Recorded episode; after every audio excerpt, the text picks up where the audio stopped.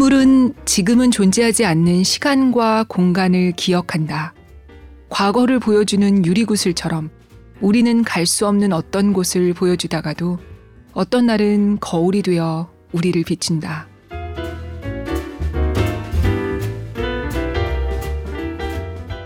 2022년 5월 15일 북적북적입니다. 안녕하세요. 저는 조지연 기자입니다.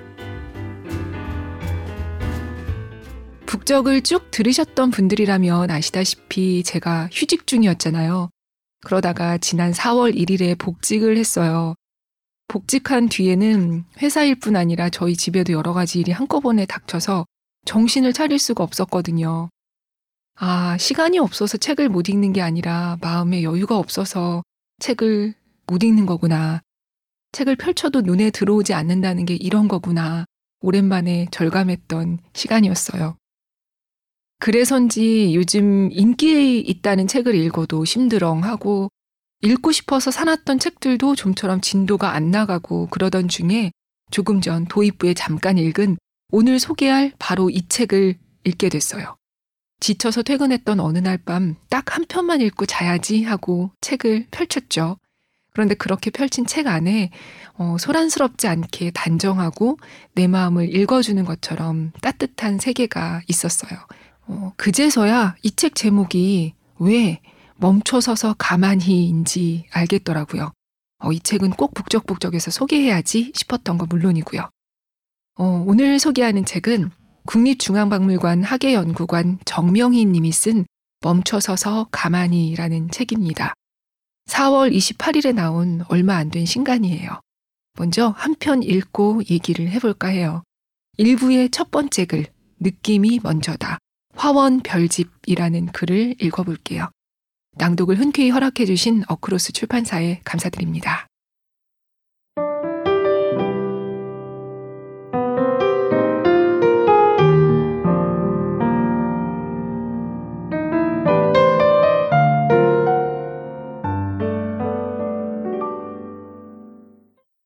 느낌이 먼저다. 화원 별집 조선시대에는 좋은 그림을 모으고 감상하는 풍조가 널리 퍼져 있었다. 미술품을 수집하는 컬렉터는 현대에만 있었던 게 아니다. 당대에 뛰어난 작품을 모으던 김광국은 지금으로 치면 의사, 즉 내의원에 소속된 의관이자 수집가였다. 그는 10대부터 50대까지 자신이 모은 중국과 조선의 명화를 하나의 화집으로 발행했다. 정선, 심사정, 김홍도 같은 이른바 현대 작품도 수집했지만 그가 모은 작품은 동시대 화가의 것만이 아니었다. 당시로서는 고미술로 분류할 수 있는 고려의 서화에서부터 중국의 역대 회화와 일본의 목판화인 우키요에 심지어 러시아 회화와 네덜란드 풍경 판화까지 그의 소장품에 포함되어 있었다. 평생 모은 그림은 그의 호인 성농을 딴 성농화원이라는 화집으로 간행되었다. 화원이란 꽃을 심어 가꾼 밭인 화원이 아니라 그림을 심은 동산, 즉 그림 모음집이란 뜻이다. 화집을 펼치면 오른쪽 면에는 그림이 있고 왼쪽 면에는 그 그림을 그린 화가에 대한 설명과 비평이 적혀 있는 방식이었다. 애초 약 아홉 권으로 이루어졌을 그의 화첩은 세월에 따라 여러 곳으로 흩어졌다. 국립중앙박물관의 화원 별집이나 간송미술관의 해동 명화집은 동일한 방식이라는 점에서 그의 화첩을 구성했을 작품 중 일부로 보인다. 화원 별집을 펼치면 두 면에 걸쳐 큼직하게 적은 제목이 춤추듯 즐거운 모습으로 우리를 맞는다. 책장을 넘기면 다음 쪽에는 이 그림책의 목차가 단정한 서체로 쓰여 있다. 선조대왕이 그린 대나무 그림, 공제 윤두서의 그림에 대한 평, 고려 공민왕의 수렵도 등 한 사람이 모은 귀한 그림과 글씨의 목록이다. 꽃나무 대신 그림을 가꾸던 이의 정원을 돌아다니는 즐거움이 있다. 김광국은 객관적이고 예리한 비평가였지만 세상에 재능이 드러나지 않아 명성을 얻지 못한 화가의 그림을 설명할 때는 슬픔에 젖어들었다. 자신이 과거에 혹평했던 우키요에를 다시 보니 꽤 좋다며 처음 볼 때와 생각이 달라졌다는 진솔한 평가를 싣기도 했다. 김광국은 평생 모은 그림을 하나의 화집으로 완성한 후 문인 유한준에게 발문을 부탁했다. 발문은 책의 발간 경위를 소개하는 글로 지금으로 치면 일종의 추천사다. 그림을 모은 이가 평생 바라보고 아낀 그림을 하나의 책으로 묶어 만든 화집에 어떤 말을 남길까? 오랫동안 고민했을 글은 그런 고심 끝에 만들어졌다. 그림에는 그것을 아는 자가 있고, 사랑하는 자가 있고, 보는 자가 있고, 모으는 자가 있다. 알면 곧 참으로 사랑하게 되고, 사랑하면 참으로 보게 되고, 볼 줄 알게 되면 모으게 되니, 그것은 한갓 모으는 것이 아니다. 알면 참으로 사랑하게 되고, 사랑하면 참으로 보게 되고, 볼 줄 알게 되면 모으게 된다는 말이 그의 문장에서 나왔다. 김광국은 좋아하는 그림을 모으는 것에 머물지 않고 그림을 모으게 된 배경과 작가에 대한 이야기를 책에 담았다. 그 덕분에 우리는 좋은 그림과 글씨를 사랑하고 아끼던 이야기를 알게 되었다. 수집가의 안목에 대한 이 문구는 미술사학자 유홍준 교수에 의해 아는 만큼 보인다 하는 말로 번안되어 유명해졌다. 오늘날에도 다양한 상황에서 사용되는 이 말은 가끔 오독되기도 한다. 알아야 한다는 것을 강조한 나머지 알지 못하면 즐길 수 없다고 단정하거나 지레 포기하게 된다. 무언가를 바라보고 알아가는 것은 즐거운 일이지. 이렇게 많은 지식을 다 알려면 나는 틀렸네와 같은 좌절감을 주는 일이 아님에도. 그림을 사랑하게 된 이는 마음에 공간이 생긴다. 사랑에 빠졌을 때처럼 내 안에 고정됐던 시선이 바깥을 향해 열린다. 대상을 더 섬세하게 느끼고 알고 싶다는 열망이 커진다. 그림 한 점 앞에 오래 서서 머물기도 하고 이미 본 그림을 또 보러 가기도 한다. 화가의 시선이 도달한 공간, 붓을 잡은 이의 시간에 스치던 생각과 감정에 닿는다. 어떤 의도나 목적 없이도 무언가로 향하는 마음 그대로를 인정하게 된다. 알기 때문에 사랑하는 것이 아니라 사랑하기에 알게 되는 것이다. 사랑은 알지 못하는 미지의 것에 대한 두려움을 이긴다. 언제나 그랬지만 느낌이 먼저다.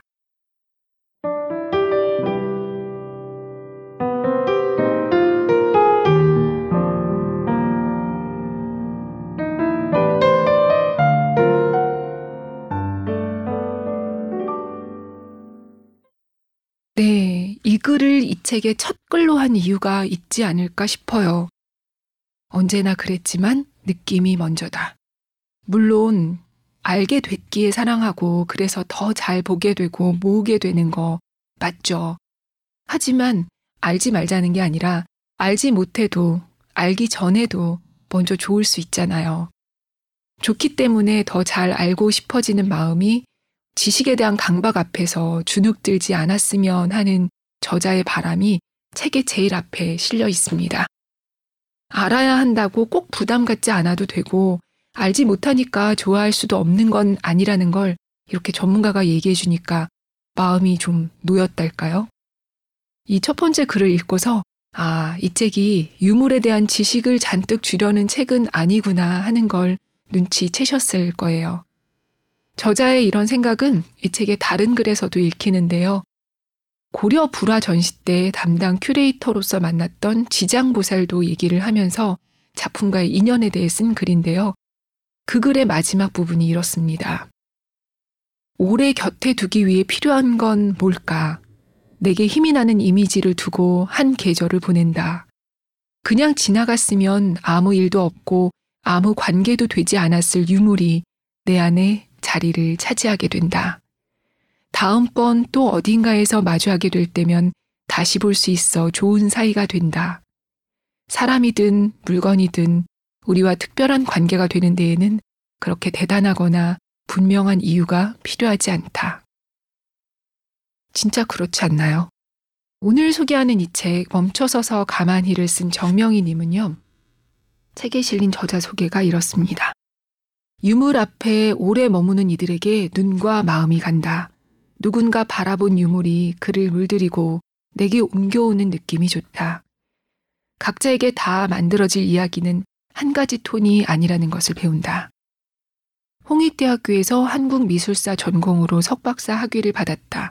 독일 프랑크푸르트 국제도서전 기념특별전 영혼의 여정을 비롯해 꽃을 든 부처, 대숲에 부는 바람 풍죽, 공제 윤두서, 대고려 그 찬란한 도전 등 크고 작은 국내외 전시를 담당했다. 지은 책으로는 한 번쯤 큐레이터가 있다.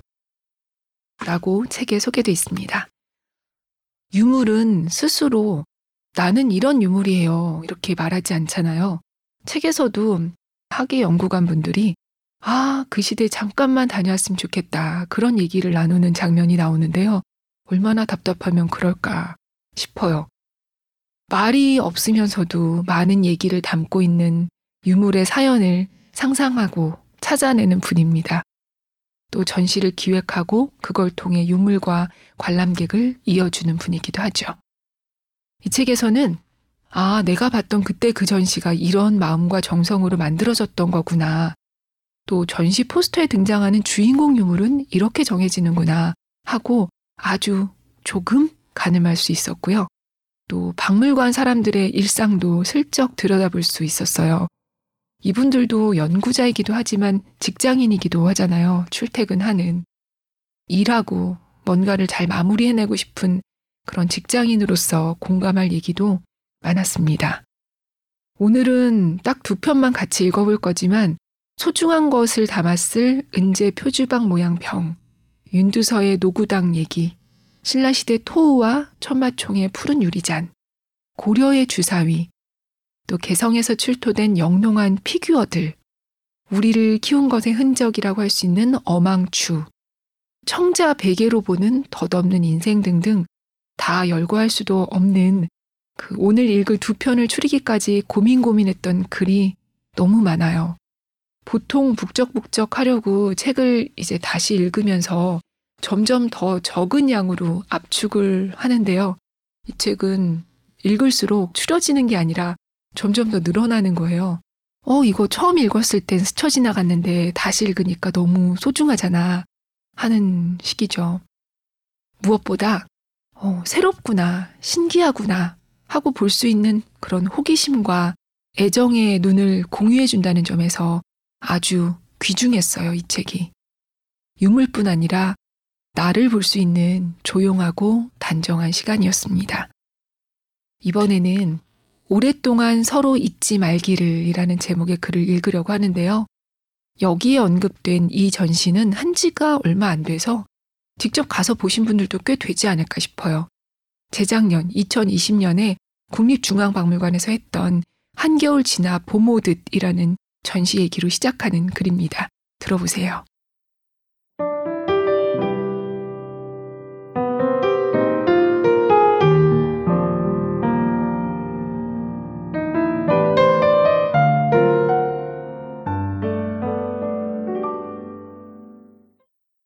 오랫동안 서로 잊지 말기를 세한도 코로나와 일상, 개막과 휴관의 아슬아슬한 불안 속에서도 박물관의 겨울 특별전 준비가 한창이었다.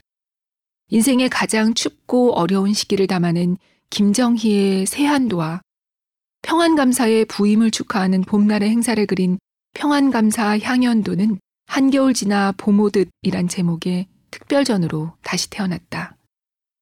홀로 있는 집과 외로운 나무, 혼자 남겨진 고립의 시간이 메마른 갈필로 담긴 전시실을 걸었다. 가장 혹독한 추위 속에 있을 때, 한없이 외로울 때, 누군가 건네오는 목소리, 장무상망, 오랫동안 서로 잊지 말자는 뜻이다.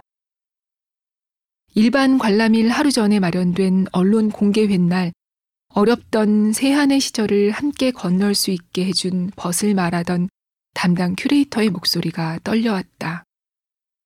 자신이 오랫동안 준비한 전시와 그 작품의 시간에 머물렀던 때의 감정이 올라왔던 것 같다.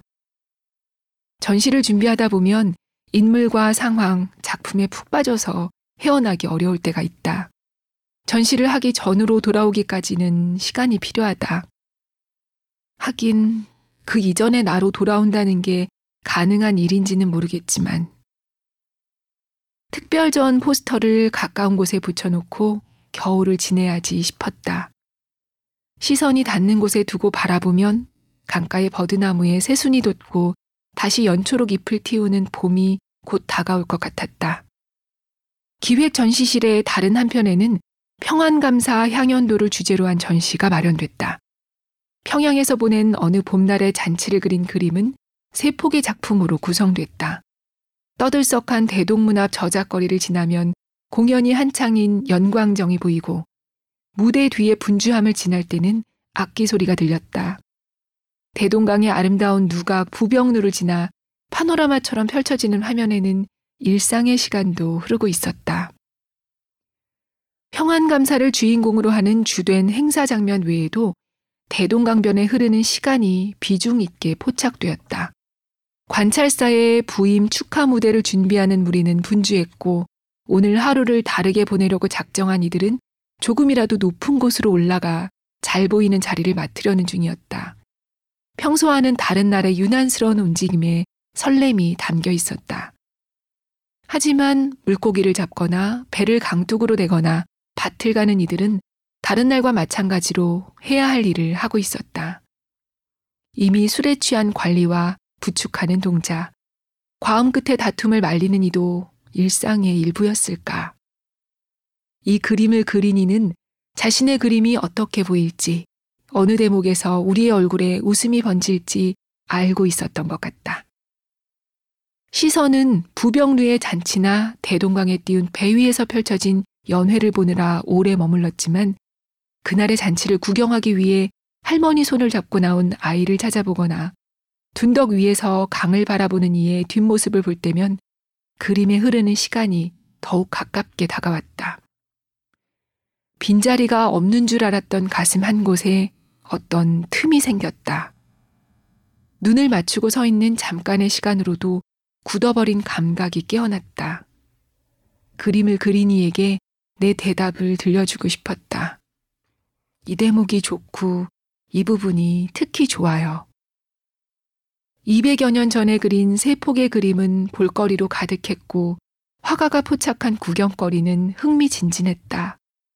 나도 모래사장으로 내려가 무리에 끼어 대동강의 야경과 불꽃놀이를 함께 보고 싶을 만큼이었다. 왁자지껄한 장면과 볼거리가 가득한 풍경도 좋았지만 내 마음이 가장 오래 머문 건 그림 한 편의 조용한 공간이었다. 사람들이 오가며 자연스레 만들어진 좁은 길과 언덕을 넘어오는 이들이 보이는 위치였다. 자신들이 수행한 관리나 잔치의 참석자를 시간에 맞게 도착하게 한 이들이 풀이 자라는 곳에 말을 먹이며 편안하게 쉬고 있었다. 잠시겠지만 꼭 해야 할 어떤 것도 남아있지 않은 조금은 나른한 시간의 느낌. 멀리서 오는 이들을 바라보고 있는 뒷모습이 좋았다. 전시실을 걷다가도 걸음은 그 장면에서 멈췄다. 오세요. 기다릴게요. 전시 개막 소식을 전하며 이 장면을 찍은 사진을 함께 보냈다. 이 그림에서처럼 누군가를 기다리는 사람이 되어도 나쁘지 않을 것 같아서였다. 전시실을 나올 즈음 내게 도착한 메시지를 읽었다. 갈게요. 그 그림처럼 계세요. 찾을게요. 우연히 주고받은 메시지로 완성된 짧은 대꾸였다.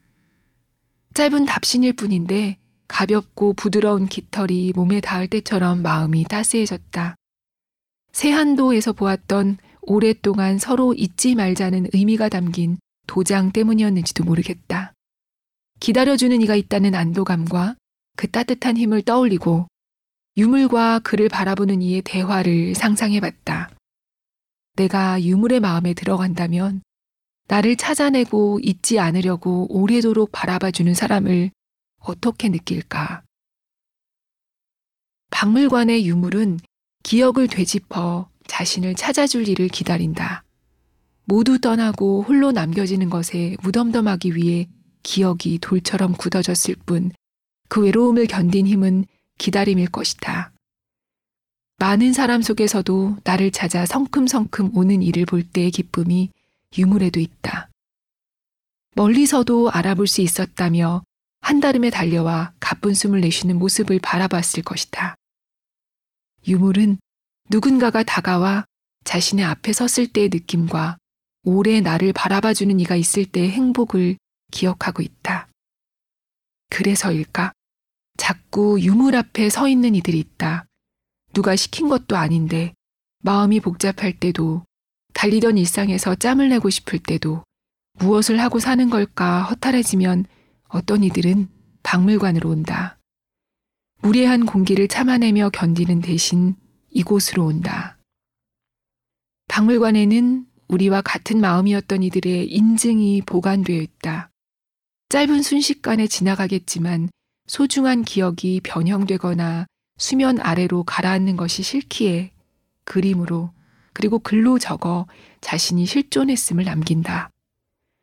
일상의 순간을 찍어 머문 시간의 궤적을 기록하는 건 어떻게도 이길 수 없는 시간에 대한 안간힘일지도 모른다. 내가 존재했던 공간의 기억을 남기려는 것이다. 그들이 남긴 기록은 다른 공간에 있는 이의 현재와 연결된다. 좋아 보이는 똑같은 공간에 다녀왔음을 인증하는 일이 시들해졌다면 오늘은 박물관이다. 낯선 것을 발견하고 신기하게 느끼는 시선을 회복하며 나다운 시간을 채워나갈 힘을 얻을 수 있다. 유물이 그랬듯이 다시 혼자가 되더라도 이야기를 들어주는 이의 따스한 마음과 아름다운 것을 함께 본 시간을 오래 담아두었으면 한다.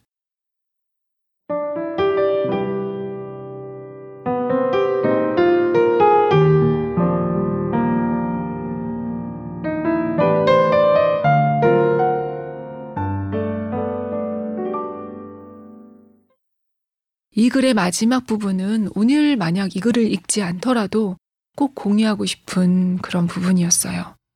좋아 보이는 똑같은 공간에 다녀왔음을 인증하는 거, 그리고 알고리즘이 제시하는 내가 이걸 진짜 원했는지 알 수 없지만 내 시간과 주의력을 다 빨아들이려 하는 것 같은 그런 것들에 요즘은 공포감마저 느끼거든요. 저는. 그래서 저자의 제안처럼 낯선 것을 발견하고 신기하게 느끼는 시선을 회복하는 거. 요즘 제가 관심이 지대한 부분이라서 그런지 저는 이런 생각에 아주 공감했고 이 책 전체에 녹아있는 번잡하지 않으면서 성찰적이기도 하고 또 쓸쓸하다가도 다정한 마음이 지금 저에게 필요한 책이었다고 생각돼요. 음, 이 책에 100권만 꽂을 수 있는 책꽂이라는 책가도에 얽힌 글이 있는데요.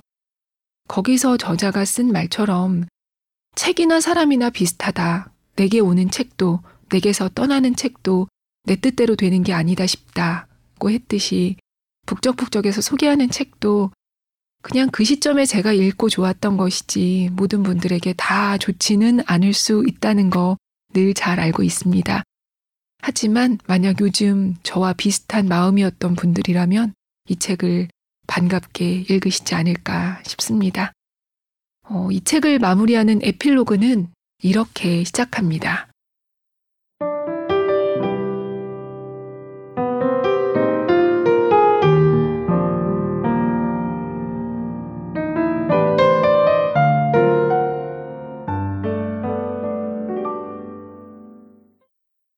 에필로그 당신 차례의 끝말잇기 타인에게 묻는 안부를 정작 자신에게는 묻지 않고 달리다 보면 거울 안에 낯선 이가 있다. 어떤 이들은 자신에게 안부를 묻기 위해 박물관을 찾는다. 마음 둘 곳이 없을 때 이곳만큼 적당한 곳이 없다. 크고 작은 방이 있어 숨기 좋고 나를 찾아내기도 쉽지 않다. 이곳저곳을 거닐다 누가 나를 바라보나 싶은 기분에 멈춰선다. 아름다워서든 신기해서든 낯선 세계를 알려주어서든 내 안에서 일어나는 느낌을 알아차리는 힘은 사용할수록 잘한다. 한 점의 유물 앞에서 시간은 가보지 않은 길에서 지금 이곳으로 이어지고 어느 귀퉁이를 돌아 나올 즈음 잊고 있던 나를 만나기도 한다. 좋은 풍경이나 감정처럼 유물을 보면 마음이 채워진다. 마음에 넣어두고 싶은 강도만큼 내 것이 된다. 오롯이 느끼고 메마르고 허전하던 곳을 채우고 나면 같이 보고 싶은 사람이 떠오른다. 해지는 모습이나 아름다운 풍경을 보고 누군가가 함께였다면 어떨까 하는 것과 비슷하다. 내게 닿는 느낌을 공유하고 상대에게도 좋은지를 묻는 건 외로움을 피하기 위해서라기보다는 살아있음을 확인하고 싶은 마음에 가깝다. 혼자 감당할 수밖에 없는 우울과 타인이 닿을 수 없는 슬픔을 알기에 함께일 때의 온기를 모아두고 싶은 것이다. 우리가 보고 느낀 것이 우리 안에 둥지를 들어 언젠가 내 한계를 넘어 멀리까지 가볼 수 있는 용기로 자라기를 기원한다. 사라지는 것을 받아들이고 비우기에 다시 채워질 수 있다고 되뇌이며 슬픔이 희석되기를 바란다. 당신이 걷는 길 끝에도 우리 박물관이 있으면 좋겠다. 가끔은 달리는 트랙에서 내려와 지나온 길을 뒤돌아보고 일하는 기쁨과 어려움을 나누고 잘 쉬는 법을 얘기하자. 질문이 모여있는 언덕을 지나 차향이 나는 곳으로 같이 걸으면 번잡했던 마음이 차분해지고 없을 줄 알았던 여백이 만들어질 것이다. 우리를 예술가로 만드는 존재를 알아차리고 여러 공간에 존재해보는 공상을 즐길 수 있다.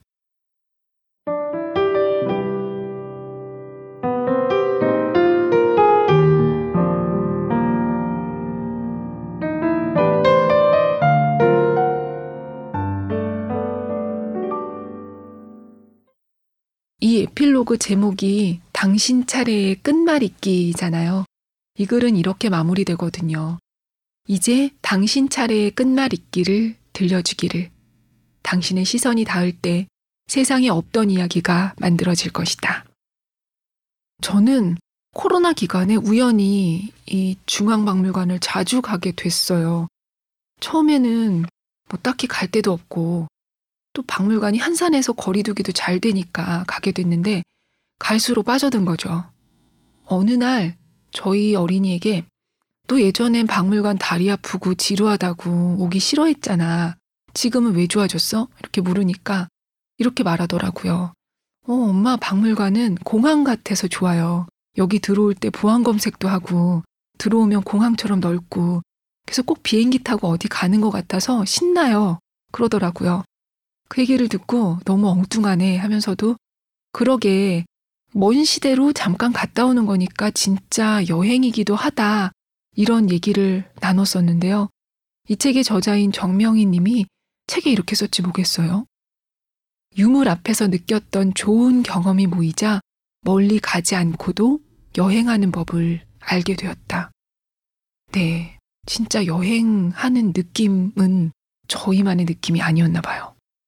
이걸 읽으시는 분들도 바쁜 하루를 보내고 집에 돌아와서 이 책을 펼치고 하루에 딱 한 편, 순서대로 읽지 않아도 좋습니다. 그날 그날 마음이 끌리는 한 편을 골라서 읽어보세요. 차분한 사람과 맑은 공기를 깊이 마시는 느긋한 여행을 다녀온 것 같은 기분이 들 겁니다. 오늘도 들어주셔서 감사합니다. 안녕히 계세요.